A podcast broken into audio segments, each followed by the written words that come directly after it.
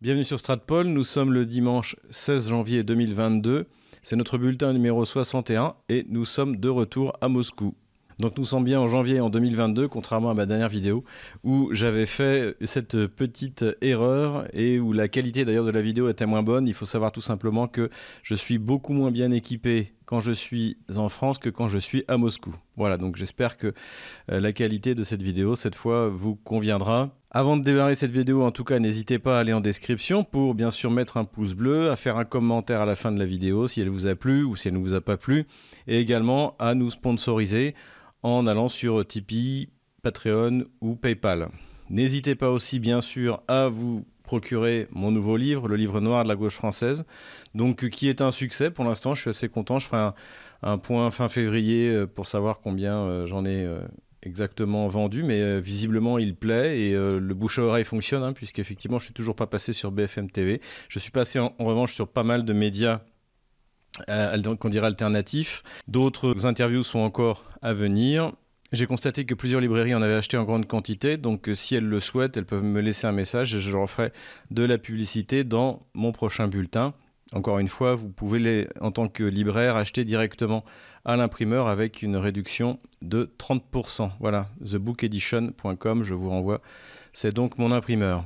Mais revenons aux nouvelles qui nous intéressent, c'est-à-dire les nouvelles internationales qui sont en plus extrêmement denses en ce moment entre le Kazakhstan, l'Ukraine et les autres théâtres d'opération. En ce qui concerne le Kazakhstan, on peut dire que la crise, en tout cas le gros de la crise est globalement terminé. Tout cela s'est passé à peu près comme nous l'avions dit.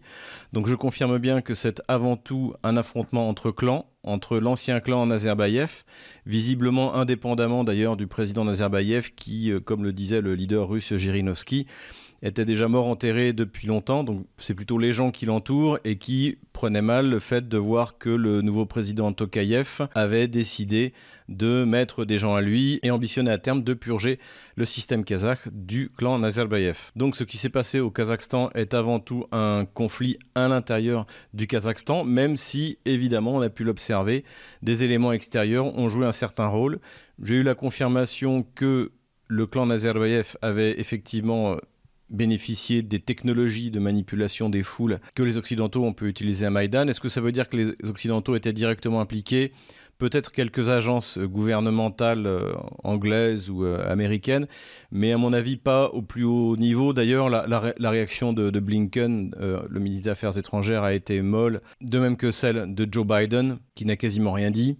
Ce qui est tout de même important de souligner, c'est que le chef du KNB, donc les services secrets kazakhs, qui a été arrêté, donc qui était quelqu'un vraiment du clan de Nazarbayev, qui d'ailleurs en son temps a été Premier ministre ou chef de l'administration présidentielle, donc quelqu'un très influent. Lui-même n'est pas kazakh, mais ouïghour.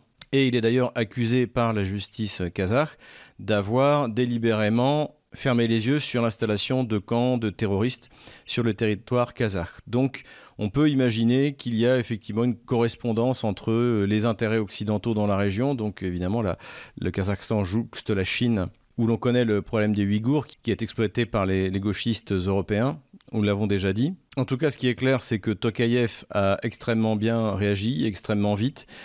Il est possible aussi, étant donné la rapidité avec laquelle la Russie a réagi, qu'elle était déjà au courant que quelque chose se préparait sans savoir exactement quand cela commencerait. De la même manière que les conjurés kazakhs eux-mêmes ont sans doute réagi à un, soulèvement social qui, rappelons-le, est tout à fait justifié devant l'augmentation drastique des prix du gaz liquéfié et devant la corruption et la stagnation du régime kazakh.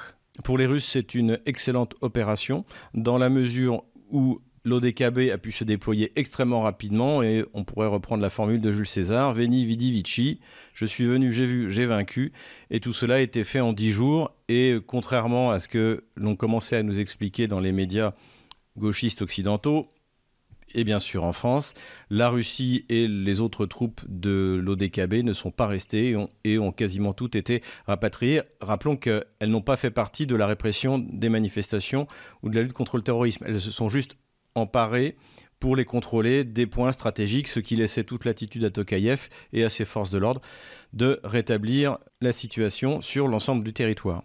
Les autorités kazakhs ont annoncé le nombre de 22 000 terroristes. Alors, ça me paraît, et ça paraît à toutes les personnes à qui j'ai demandé, y compris au Kazakhstan, puisque le Internet et les liaisons téléphoniques fonctionne depuis lundi matin dernier. Ce chiffre paraît assez invraisemblable. Il est probable que les autorités kazakhs l'ont délibérément gonflé ou en y incluant des manifestants qui n'étaient pas des terroristes. Pour vous donner un ordre d'idée, Vladimir Poutine avait en son temps estimé la présence de volontaires étrangers en Syrie à 30 000. Donc euh, voilà, l'armée du Kazakhstan elle-même fait 75 000 et je, dis et je pense que s'il y avait eu 22 000 terroristes motivés, payés pour euh, prendre le pouvoir, la situation aujourd'hui serait loin d'être réglée comme elle l'est actuellement. Un autre pays bénéficie également de la situation. Il s'agit de l'Arménie, puisque l'Arménie a fait part du corps expéditionnaire organisé par euh, l'Organisation de défense collective, l'ODKB. Donc elle montre qu'elle est capable d'intervenir avec la Russie sur un théâtre extérieur. Et cela est plutôt une bonne chose, puisqu'en ce moment, l'Arménie essaie de normaliser ses relations avec la Turquie. Les négociations euh, sont en cours, ce qui par ailleurs semble satisfaire également l'Azerbaïdjan qui, euh, voit ce rapprochement d'un bon oeil. Maintenant que l'ODKB est reparti, la balle est dans le camp de Tokayev, qui semble avoir décidé, et euh, on comprend ses, motivations, d'une purge assez brutale dans l'ensemble du pays. Donc euh, assez brutale dans le sens où on a appris qu'il y avait eu trois colonels du KNB qui avaient été retrouvés morts devant chez eux ou chez eux. L'on apprend également que l'ancien ministre de l'énergie, donc qui avait décidé de l'augmentation du prix du gaz, a été arrêté. L'on apprend également que les proches de Nazarbayev, qui dirigeaient des grandes sociétés d'État, des fonds d'État, commencent à être démissionnés. C'est le cas de ses filles. Une pétition a été lancée en ligne pour euh, débaptiser la capitale, donc Astana, qui avait été débaptisée par Nazarbayev pour lui donner son prénom, non Sultan, et pour que la capitale s'appelle de nouveau Astana. Donc on assiste à une désarbayevisation qui va dans la logique des choses. Après, il faudra voir ce que Tokayev va mettre à sa place. Est-ce qu'il va mettre en place un clan Tokayev, y compris un clan familial avec ce népotisme qui exaspère les Kazakhs, ou est-ce qu'il va être le Poutine euh, kazakh, c'est-à-dire euh, mettre euh, au pas les oligarques et ne pas créer une nouvelle oligarchie, mais un État qui fonctionne? Tokayev est un profil tout à fait intéressant. Il est passé par l'Institut de relations internationales de Moscou, le MGIMO, et il est également sinisant, il a fait une partie de ses études en Chine. Donc c'est quelqu'un qui est bien formé pour être euh, là au bon endroit. On attend que les, relations avec la Russie euh, s'améliorent. Comme je l'avais dit, il y a eu tout un courant nationaliste encouragé par les Occidentaux et les Turcs qui encourageaient les Kazakhs à se créer une identité contre la Russie au lieu de se créer une identité positive. J'en ai parlé dans ma dernière vidéo et cela s'est aussi manifesté par l'adoption de l'alphabet latin dans l'écriture du kazakh au contraire de l'alphabet cyrillique qui avait été euh, appliqué par les scientifiques soviétiques dans les années 20. En tout état de cause, Tokayev, qui visiblement doit ménager la chèvre et le chou, a décidé de faire un gouvernement, dirait-on, d'union nationale. Déjà en tant que Premier ministre, il a nommé un mathématicien, quelqu'un qui a déjà travaillé à l'époque sous Nazarbayev, mais qui est connu comme euh, quelqu'un de parfaitement neutre. En revanche, il a fait scandale en Russie en nommant un ministre de l'information, un certain Umarov, qui était connu jusque-là pour ses déclarations euh, anti-russes et également euh, anti-chinoises, puisqu'il avait publié une carte dans laquelle il avait des prétentions sur les territoires de ces deux grandes puissances. Donc des déclarations pas très sérieuses qui rappellent un peu celles qu'on peut entendre chez les représentants, pardonnez-moi l'expression un peu, débile, du nationalisme ukrainien. De leur côté, les Russes ont immédiatement déclaré qu'ils ne travailleraient pas avec cette personne, qui a essayé de faire amende honorable, il faut bien le dire, et surtout, on lui a nommé un adjoint qui est un russe ethnique, pour essayer de faire avaler la pilule. Euh, visiblement, Tokayev cherche avant tout, encore une fois, à ne pas passer pour l'homme des Russes, même s'il doit en partie aux, Russes d'avoir été maintenu à son poste et d'avoir déjoué cette conjuration. Il sera également intéressant de voir si Tokayev décide de réduire l'activité des ONG de George Soros et de l'UCED. Nous en avions parlé également dans la dernière vidéo. L'adoption d'une loi sur le modèle de la Russie sur les agents étrangers me paraîtrait une bonne étape. À la limite, si vous avez des ONG américaines, autant que quand elles publient quelque chose, ça se sache. Pour Erdogan et pour le lobby pan-turc à l'intérieur du Kazakhstan, c'est plutôt une mauvaise affaire. Alors je ne pense pas que les réseaux turcs aient participé à cette conjuration. En revanche, Erdogan a été très déçu, et il ne s'est pas privé de le dire, que Tokayev ait préféré faire appel à la Russie et à l'organisation de sécurité collective plutôt qu'à la Turquie, au pays turcophone. Voilà. Visiblement, Tokayev n'était pas certain de la loyauté d'Erdogan vis-à-vis de lui, donc ça aussi c'est plutôt un bon point pour la Russie et bien sûr un mauvais point pour la Turquie. Les négociations entre Moscou et Washington continuent. La rencontre de Genève s'est bien tenue avec des diplomates des deux parties. Cela s'inscrit, je le répète, dans un cycle qui a démarré en 2021 et qui a été réellement initié par la rencontre de Vladimir Poutine et de Joe Biden en juin de l'année dernière. Je maintiens mon analyse que les choses se passent bien et que, au moins temporairement, les objectifs à court terme des États-Unis, c'est-à-dire les prochaines élections en novembre de mi-terme, qui sont d'ailleurs plutôt les objectifs de Joe Biden, de ne pas se prendre une raclée électorale et les objectifs à moyen terme de la Russie qui sont d'investir massivement dans le Donbass à partir de cette année en reproduisant en fait le modèle de développement qu'elle a mis en place pour le SETI ou l'Abkhazie. Et d'ailleurs, depuis la levée des droits de douane, on a assisté à un début de commerce entre les républiques populaires et la Russie et les premières saucisses d'Enakievo, ville martyre hein, que j'avais visité juste après qu'elle a été reprise aux bandes armées ukrainiennes par la République populaire eh bien, la ville d'Enakievo, l'usine de, saucisses de la ville d'Enakievo, a commencé à livrer des saucisses en Russie. Les industries sont en train d'être reprises par des gens sérieux proches de Moscou et on attend des investissements massifs dès cette année, encore une fois, d'après les renseignements que nous avons. Donc évidemment que la Russie n'a pas besoin d'une guerre dans le Donbass dans ce cadre-là et Joe Biden n'a pas non plus besoin d'une guerre que Kiev serait certaine de perdre alors que l'OTAN ne pourrait absolument rien faire pour venir sauver euh, son allié encombrant. Ce qui fait qu'aujourd'hui, l'Ukraine se sent particulièrement isolée. Et d'ailleurs, euh, le président Zelensky a demandé à ce qu'il y ait des négociations à trois entre Joe Biden, Vladimir Poutine et lui-même. Donc on voit qu'il ne manque pas d'humour. Pour comprendre l'évolution de la relation entre Moscou et Washington, il faut faire abstraction de ce qu'on peut entendre dans la presse, non seulement américaine, bien sûr occidentale, mais également russe, et y compris les déclarations des diplomates russes, qui d'ailleurs, s'ils veulent aider Joe Biden à aller jusqu'au bout de sa démarche, ont tout intérêt également à donner l'impression que c'est très dur, que ça se passe mal, parce que si tout d'un coup Sergei Lavrov s'enthousiasme de la manière dont les négociations sont menées, ça ne plaira pas du tout aux démocrates euh, aux États-Unis et ça fera peur euh, aux Occidentaux totalement perdus dans leur atlantisme. Ce qu'il faut regarder en revanche, ce sont les faits. Il y en a deux qui me paraissent extrêmement importants. Le premier élément, c'est que les démocrates américains n'ont pas soutenu le sénateur Ted Cruz dans sa volonté d'implanter des sanctions, y compris des sanctions automatiques contre euh, la Russie, contre Nord Stream 2. Ça, nous l'avions anticipé, j'en avais d'ailleurs parlé sur euh, Russia Today. Joe Biden a ses objectifs de politique étrangère et contrairement à Donald Trump, contrôle sa majorité au Sénat et à la Chambre des représentants.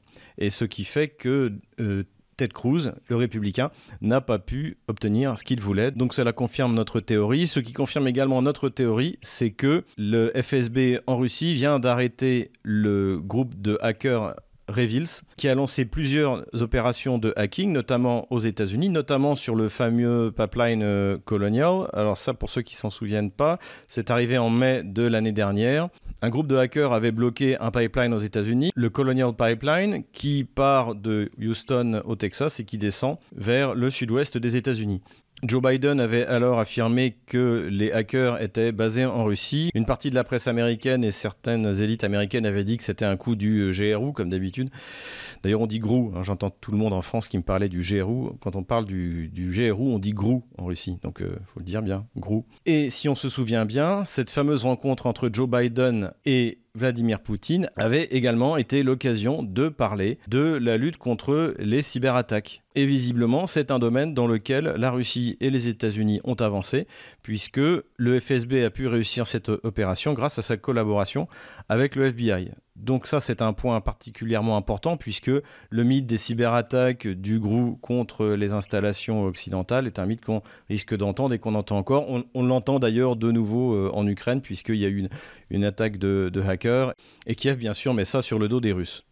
Donc voilà les deux faits positifs qui me confirment dans ma théorie d'un rapprochement entre Moscou et Washington, au moins jusqu'en novembre prochain. Ni l'un ni l'autre n'ont besoin d'une guerre dans le Donbass. Et rappelons-le encore une fois, tout cela arrive sur fond de prise de conscience par les élites américaines que les sanctions ne pourront rien changer à la politique contre les Russes et au contraire sont toujours des bonnes occasions pour les Russes de faire des bons en avant dans les domaines économiques. Alors on a bien sûr entendu Victoria Noland expliquer qu'il y avait 18 scénarios de sanctions possibles. Tout cela n'est bien sûr pas très sérieux. Ce qui est intéressant en revanche, c'est que le président de la Sberbank, donc German Gref, la Sberbank c'est la plus grosse banque russe qui appartient pour moitié à l'État, qui d'ailleurs a été rebaptisée Sber il n'y a pas très longtemps, qui propose toute une gamme de services, à la fois dans les services publics, mais également dans, dans les services de livraison. Enfin, c'est un, mastodonte bancaire russe. Eh bien, le président German Greff qui jusqu'à présent était considéré comme un plutôt un libéral né, c'est-à-dire quelqu'un qui était tourné vers l'Occident, qui avait critiqué la position russe euh, sur l'Ukraine jusqu'en 2016. Et eh bien là vient de faire une déclaration en disant que avec ou sans sanctions, avec ou sans SWIFT, c'est-à-dire hein, ce système de transfert d'argent international, la Sberbank était prête à fonctionner, que ça ne la, gênerait pas. Donc euh, c'est très important pour deux raisons, c'est-à-dire qu'en fait les Russes sont prêts en cas de cette seule sanction qui pourrait encore leur faire un peu de mal, qui est l'interdiction du SWIFT et des transferts d'argent. Mais surtout, ça vient de la bouche de quelqu'un qui a été toujours connu comme étant une critique pro-occidentale vis-à-vis de la politique suivie par le Kremlin. Donc là, ça veut dire que quelque chose est en train de changer, y compris au sein des élites russes, qui se rendent compte que non seulement l'Occident n'est plus un modèle, mais que l'Occident ne peut même plus se faire menaçant vis-à-vis -vis de la Russie. Donc c'est un point, à mon avis, extrêmement important que j'ai tenu à souligner. Quelques nouvelles dans le domaine militaire-industriel ukrainien. Les Ukrainiens ont présenté le premier des trois avions Antonov nouvelle génération qui ont été commandés euh, par l'armée ukrainienne. Donc euh, on se souvient, on en avait déjà parlé, que la vente de ces avions au Pérou avait échoué, puisque dans les négociations avec le Pérou, c'était l'Antonov avec des sous-ensembles russes qui avaient été euh, vendus, et Antonov avait essayé de refourguer un avion qui n'avait aucune certification et qui était euh, faite avec des sous-ensembles occidentaux. Tout ça à cause de l'embargo que les Ukrainiens ont mis vis-à-vis du matériel russe. Le Pérou avait dénoncé le contrat. Et là, ce qui est intéressant dans ces trois avions qui devraient peut-être, si Antonov arrive encore à les terminer, être livrés à l'armée ukrainienne, c'est qu'a priori, ils utilisent des sous-ensembles russes. Donc c'est à la fin de cette politique d'embargo et c'est cette prise de conscience que sans le complexe militaro-industriel russe, eh bien le complexe militaro-industriel ukrainien ne vaut pas grand-chose. Toujours dans le domaine de l'armée ukrainienne, la revue DSI, qui est une revue qui, traite des questions de diplomatie, de, défense, a publié dans son dernier numéro des articles sur l'état de l'armée ukrainienne, notamment un principal que j'ai pu lire. Euh, ce qui est intéressant, c'est que il semble qu'on soit sorti du mythe de l'armée ukrainienne qui soit euh, désormais euh, forte, qui s'est remise et qui a tiré les leçons de ses soi-disant combats avec la Russie. Il n'y a eu, rappelons-le, aucun combat avec l'armée russe. En Crimée, il n'y a pas eu de combat du tout. Le, 20 000 hommes sur 22 000 sont passés côté russe. Et dans le Donbass, ils n'ont pas affronté l'armée russe, sans quoi elle serait déjà à Lvov. Et le mythe qu'on entretenait jusque-là en Occident, notamment par Isabelle Facon, on avait parlé dans son, rapport, c'était d'une armée qui avait, qui avait totalement modifié euh, son système, qui dormait, était prête. Bon, rappelons-le, il n'y a, pas, a pas de flotte, il n'y a pas d'aviation, et il y a des systèmes antiaériens que les Russes pourront le cas échéant, anéantir euh, en quelques salves. Et c'est ce qui est dit dans cet article dans DSI, c'est-à-dire que les réformes sont erratiques et n'ont pas fait de l'armée ukrainienne une force capable de s'opposer, ni même à mon avis de remporter une guerre éclair, ce dont il rêve, contre les forces armées des républiques populaires de Donetsk et de Lugansk. Plusieurs euh, d'entre vous, et je les en remercie, m'ont fait passer des liens avec des émissions qui traitent de la Russie, avec euh, l'un ou l'autre des intervenants. Donc le premier que l'on m'a fait passer, c'est un lien bien sûr avec la fameuse émission C'est dans l'air, euh, honnêtement, j'ai tenu un quart d'heure. L'émission n'a aucun intérêt. J'ai juste noté que Pierre Servant, donc euh, le spécialiste euh, dont j'ai déjà parlé dans une de mes vidéos, a expliqué que la, Russie commencerait son offensive contre l'Ukraine avec des cyberattaques. Alors ça m'a évidemment étonné. Je me suis demandé de quoi il voulait parler. Et je pense qu'en fait, il a confondu guerre électronique et cyberattaque, comme il avait confondu missiles balistiques et missiles de croisière lors de l'émission qui lui avait valu quelques moqueries de ma part. Donc ce spécialiste militaire a confondu le fait de rentrer dans un serveur et de le planter et le fait de déployer des armes, et effectivement c'est ce que les Russes ont fait en Syrie, des armes de guerre électronique qui bloquent tout d'un coup toutes les communications à l'intérieur d'une zone donnée, assez large d'ailleurs grâce au, système russe, des systèmes comme le Krasukha, on a également, on a déjà parlé en fait sur notre chaîne. Notons qu'en Syrie ça avait particulièrement bien marché puisque quand la Russie est rentrée en guerre, immédiatement après, comme tous les chefs euh, terroristes avaient été identifiés grâce à, leur téléphone, grâce à leur système de communication, eh bien, en six mois, grâce à des bombardements de précision, la Russie avait brisé la colonne vertébrale et décapité les terroristes en Syrie. Voilà, donc le niveau de ces dans l'air ne s'améliore pas. Continuez malgré tout à m'envoyer les liens. Peut-être que d'autres émissions seront plus euh, regardables, mais là vraiment il n'y a absolument aucun intérêt. Deuxième émission qu'on m'a signalée, c'était sur euh, France Culture, et cela concernait bien sûr l'Ukraine. Donc la première intervenante, c'était Marie Dumoulin, directrice du programme Europe élargie du Conseil européen des relations extérieures et ancienne diplomate. Donc honnêtement, c'était pas très intéressant. Surtout, elle croit elle aussi que l'armée ukrainienne va opposer une menace sérieuse et d'un bloc contre l'armée russe. Or, comme je l'ai dit, euh, il y aura un tiers qui va rejoindre les Russes, il y en a un tiers qui va déserter et il y en a un tiers qui va se rendre assez rapidement. Donc euh, tout ça, toutes ces, prédictions ne tiennent pas, euh, ne, valent pas grand-chose. La deuxième intervention a été faite par quelqu'un que j'apprécie, hein, c'est Stéphane Courtois. Donc Stéphane Courtois, il est, surtout connu pour son livre noir du communisme, donc que je vous recommande, notamment sur la question de la révolution bolchevique. C'est l'article de Nicolas Werth, qui est très complexe. J'avais également utilisé dans une conférence que j'avais donnée à l'Union européenne sur la manière dont les bolcheviks s'étaient inspirés de la Révolution française pour euh, exercer leur terreur, euh, spécialement Lénine. Il est également connu, j'en avais fait la recension pour son Lénine, l'inventeur du totalitarisme, donc qui est également un excellent livre. Et en revanche, alors à chaque fois qu'il parle de la Russie, il nous fait du euh, Bernard-Henri Lévy, et en nous expliquant que Poutine veut recréer l'URSS, alors qu'on l'a dit, c'est exactement l'inverse. Poutine a autant envie d'envahir les pays baltes que euh, la France de s'emparer du Bénin. Et surtout, en fait, euh, il ignore ce qu'il écrit lui-même dans ce livre, c'est-à-dire que par exemple, quand euh, le Polonais Dzerzhinsky crée la Tchéka, il n'y a pas de Russe à l'intérieur. Je, l'ai lu dans ce livre. Et je me suis interrogé sur la raison qui faisait que, alors qu'il est, il est vraiment très bon sur les crimes du communiste, il est très bon dans cette, dans cette biographie, qu'est-ce qui faisait qu'il prenait systématiquement des positions qui ne correspondaient pas du tout à la réalité? Et j'ai peut-être trouvé une réponse, euh, puisque je me suis rappelé qu'il y avait ce livre qui m'a vraiment beaucoup plu. Il y avait quelque chose, une, erreur historique qui m'avait frappé. Et c'est page 33. Et à un moment, il dit. Euh, donc, il parle de la révolte de Pougatchev. La révolte de Pougatchev, c'est une, révolte qui a eu lieu à la fin du XVIIIe siècle, sous la Grande Catherine. C'est un cosaque du Don qui prend euh, la tête d'une révolte dans le sud de la Russie. Ceux que ça intéresse, cela a inspiré Pushkin deux romans, La révolte de Pugachev et La fameuse fille euh, du capitaine. Ce dernier roman ayant été mis au cinéma dans une, production de bonne qualité, euh, je pense que la version en français doit exister puisque Canal Plus faisait partie des producteurs.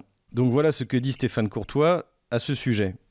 Cependant, quand Catherine II avait voulu étendre le servage aux Cosaques d'Ukraine, elle avait provoqué l'un des plus violents soulèvements paysans qu'ait connu la Russie, dirigé par le fameux Emilian Pugachev, qui, en 1773-1774, avait mis le sud de l'Empire à feu et à sang, avant d'être vaincu par l'armée, arrêté, décapité et son corps démembré. Et là, il y a un problème, c'est qu'en fait, il nous explique que la révolte de Pugachev a été provoquée par l'extension du servage en Ukraine, mais cette révolte ne s'est pas déroulée en Ukraine, enfin dans les territoires qui correspondent à l'Ukraine, puisqu'à l'époque ça s'appelait la petite Russie, ça s'appelait pas l'Ukraine. Et en fait, cette révolte s'est déroulée dans la région d'Orenburg, sur la Volga, euh, au nord de la Caspienne, mais euh, pas du tout dans les territoires qui correspondent à la petite Russie. Et ce qui est intéressant, c'est que, que, ce genre d'invention euh, historique, en fait, c'est le fait des nationalistes ukrainiens. Et généralement, quand quelqu'un sort comme ça, c'est qu'il est en contact avec des Ukrainiens ou qu'il a épousé une Ukrainienne. Et c'est aussi quelque chose que j'ai remarqué, euh, c'est que euh, souvent les euh, spécialistes français qui prennent fait et cause contre les intérêts de la France, contre la réalité historique pour les Ukrainiens, c'est qu'en fait, eh tout simplement, ils ont épousé une Ukrainienne qui les motive dans leur euh, activisme politique. Alors je ne sais pas à quel niveau euh, Stéphane Courtois est impliqué avec l'Ukraine. Est-ce que c'est au niveau conjugal ou est-ce qu'il fréquente des milieux euh, pro-Kiev En tout cas, ça pourrait être une explication que autant il est bon sur les crimes de communisme, c'est quelqu'un qui a travaillé sur les archives qui ont été ouvertes dans les années 90, donc son travail est vraiment de qualité. Mais alors dès qu'il s'agit de parler de l'Ukraine, là il commence à raconter n'importe quoi. Comme on le voit, dans cet excellent livre que je vous recommande toujours par ailleurs. Il n'y a, pas de, problème là-dessus. Voilà. Allez, pour finir, quand même quelques nouvelles du Covid. En Russie, je dois dire que honnêtement, euh, quitter l'atmosphère covidiste française pour arriver en Russie, où tout le monde se contrefiche de l'épidémie, eh bien, ça fait énormément de bien. Euh, même les douaniers euh, ne portent pas leur masque à, l'aéroport. tout le monde s'en moque et personne n'a peur. Et je dois dire que je regrette qu'une partie de la population française ait basculé dans ce covidisme intégral. J'ai en tout cas pu apprécier que l'élite de notre pays continue à se mobiliser. Et ça, ça fait plaisir parce que le, jour de la libération, eh bien, ces gens-là pourront se dire, euh, pour paraphraser Napoléon, j'y étais. En Russie, j'avais estimé avant les vacances de Noël que la situation avait tendance à se détendre et que les autorités russes étaient plutôt en train d'essayer de démonter, y compris toutes les euh, sottises qui avaient été mises en place avec l'introduction du QR code, notamment dans certaines régions. Et il semble, d'après les dernières informations qu'on a, que ce soit le cas. Donc, d'une part, bon, la Russie se prépare à accueillir sa, euh, son nouveau variant, donc sa nouvelle épidémie, euh, le Micron. Mais dès le début, les déclarations étaient rassurantes. Le 7 décembre, Vladimir Poutine avait dit que, en fait, d'après ses scientifiques, il s'agissait d'un vaccin naturel, puisque on en tombait malade légèrement et que après, bien, on, avait, on avait généré des anticorps. C'est également ce qui a été dit par les spécialistes de l'agence sanitaire russe, y compris Madame Golikova, qui elle aussi vient d'annoncer qu'elle voulait absolument qu'avant le 1er février, euh, le système qui permette d'obtenir un certificat de guérison, donc le cas échéant d'obtention d'un QR code par un test sanguin qui montre que vous avez suffisamment d'anticorps, eh bien, ce système devrait être en place avant le 1er février. Donc là-dessus, également, plutôt, euh, plutôt rassurant. Sergei Sobyanin a également donné une interview en disant que Moscou était prêt, que les lits étaient prêts, que pour l'instant il n'était pas question d'introduire de nouvelles limites. La loi qui devait euh, légiférer sur le QR code, etc., a été également ajournée et Madame Golikova a expliqué qu'il fallait attendre euh, de voir ce qu'allait donner l'épidémie de, de Micron pour savoir si c'était encore d'actualité. Donc voilà, donc on a, on a quand même le sentiment que les choses vont dans le bon sens. Euh, cela dit, il faut quand même s'attendre à tout. On a vécu cette expérience en juin 2021 où l'on pensait que les Covideries étaient définitivement laissées de côté et puis où tout d'un coup euh, le maire Sobianine avait mis euh, le QR code alors qu'il certes n'avait pas duré très longtemps devant la résistance des Russes. Il faut donc rester prudent. Mais pour l'instant, je suis raisonnablement optimiste. Voilà, c'est fini pour aujourd'hui. J'espère que cette vidéo vous a plu. N'hésitez pas à mettre un pouce bleu, à faire un commentaire, à vous abonner, à acheter mon livre. Je mettrai en ligne, en parlant de livres, euh, cette semaine, l'interview que j'ai pu faire à Paris du livre de Nicolas Mirkovitch, L'Amérique Empire, voilà, qui est vraiment, vraiment intéressant. Et d'ailleurs, comme maintenant j'ai terminé mon livre, j'aurai plus le temps de lire et donc de faire des fiches de lecture. Et donc, euh, j'ai reçu d'ailleurs énormément de livres à, critiquer. Je ferai peut-être même d'ailleurs une, vidéo dédiée parce que rajouter ça à la fin du bulletin, c'est pas forcément euh, tout, ça, le, ça, le, rallonge de manière inutile. Euh, en tout cas, j'ai reçu le livre sur le covidisme de Youssef Indy. Je l'en remercie. J'ai également reçu celui de Guillaume Bernard et Corentin Stemler, L'Empereur et les Brigands. Voilà, ça aussi, j'aime beaucoup Guillaume Bernard pour ses travaux euh, sur les, questions politiques. Hein. Ceux qui ont lu mon bouquin savent que, euh, notamment le terme de sinistrogir, eh bien, je lui ai euh, emprunté indirectement, puisque lui parle au contraire de. Enfin bref, je ne vais pas rentrer dans les détails. Donc j'aurai de nouveau le temps de faire des fiches de lecture et puis de reprendre ces vidéos qui me tiennent à cœur sur Kaliningrad notamment qui est quasiment prête. Voilà, en tout cas j'espère que ce bulletin numéro 61 vous a plu et je vous dis à la semaine prochaine pour un nouveau bulletin.